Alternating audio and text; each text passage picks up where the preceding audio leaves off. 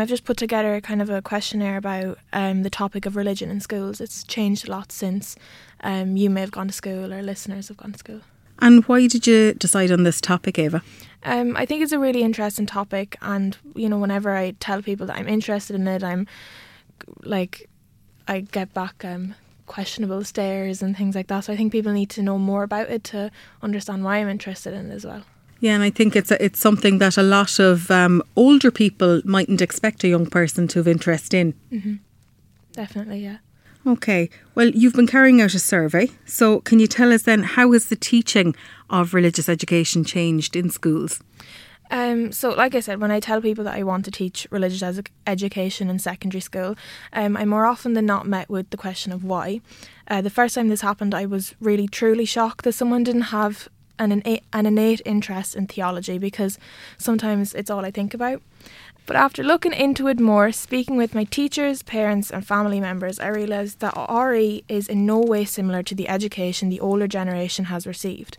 When speaking to my auntie in particular, she mentioned that she was never permitted in school to question the faith that she was taught to believe, even though, like others, she found many contradictions in her belief and only wanted answers.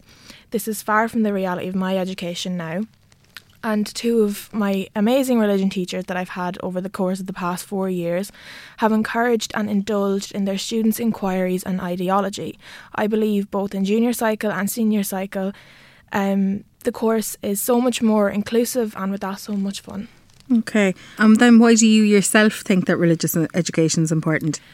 I think to have a religious education is essential for everyone. It can be a touchy subject for some, with beliefs that their faith shouldn't be questioned, and others are happy to talk about it with anyone interested. I, of course, fall into the latter.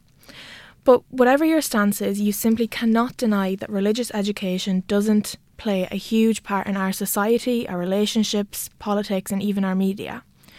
Though with only 3 full years of studying the subject, I feel as though I've experienced 1,000 lives. Not only that, but I've gained understanding and a surge of empathy for beliefs across the globe. Religion is a gateway to creating connections with other people.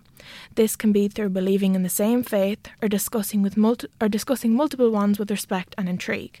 I'm also passionate about the other side of RE that many people have yet to discover, such as the study of atheism, agnosticism, philosophy, and so much more it would take up the entire day to talk about. But to return to the question, I think religion is important to everyone to understand, because it truly makes you a better person.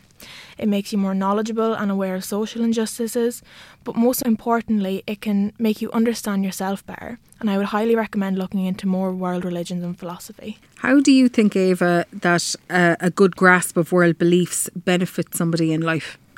When speaking to my home economics teacher at the time, who also teaches religion, she said that she thinks religion is an aid to people who choose to travel. She said that having an idea of all cultures and every walk of life really intrigued her and persuaded her to travel. I thought this was an amazing take, and it has stuck with me since. I can definitely see myself travelling in future, and can't wait to experience the diversity of a world that we've been almost confined from in the last few years. Again, I believe that religion can contribute to a life in a way that no other subject may achieve.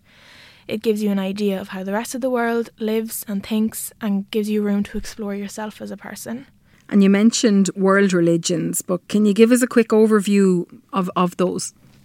There are countless religions present around the world. There are even multiple denominations of some. There are 5 major world religions, and these include Christianity, Judaism, Hinduism, Buddhism and Islam, and these are the religions with the largest number of followers. While all believers of any religion will never live their life in the exact same way, many religions advocate the same moral values and even share some beliefs. If anyone has ever heard of the Golden Rule, they would know that this is the most important teaching of a religion. Of all the major world religions, the Golden Rule is simply to treat others as you wish to be treated. There is also a similarity between Buddhism, Hinduism and Judaism. For example, in that they all believe in the theory of karma, which is the belief that one's actions will reflect on them in the way that they are granted luck. Many people that don't follow the aforementioned religions have the idea that karma only reflects and relates to a person's negative action, but it is also impacted by your good deeds. So in theory, of course, if you live your life as a good person, you'll be rewarded, be that spiritually, emotionally or materialistically. Another correlation I find fascinating is the belief in reincarnation. a central tenet of Hinduism and Buddhism. Reincarnation is, of course, the belief that the soul or spirit, after biological death, begins a new life in a new body that may be human, animal or spiritual, depending on the moral quality of their previous life.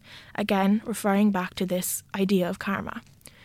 What I find so refreshing about beliefs such as karma and reincarnation is the fact that they are not confined to one religion, or a religion at all for that matter. Many people who do not indulge in a religion do live their life with such beliefs, and often very similar moral values to religious individuals. So, just to tie it all back together, I think that religious education can really make someone an empathetic, knowledgeable and overall interesting person.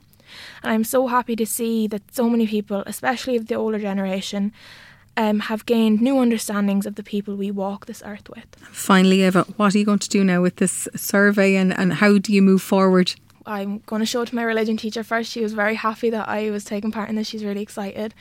And I'm hoping it'll help me in college surveys. As I said, I want to teach religion so they can see that I really do have an interest in this. And having a passion for that at this age, obviously, will carry on. Well, best of luck with your career. Thank you.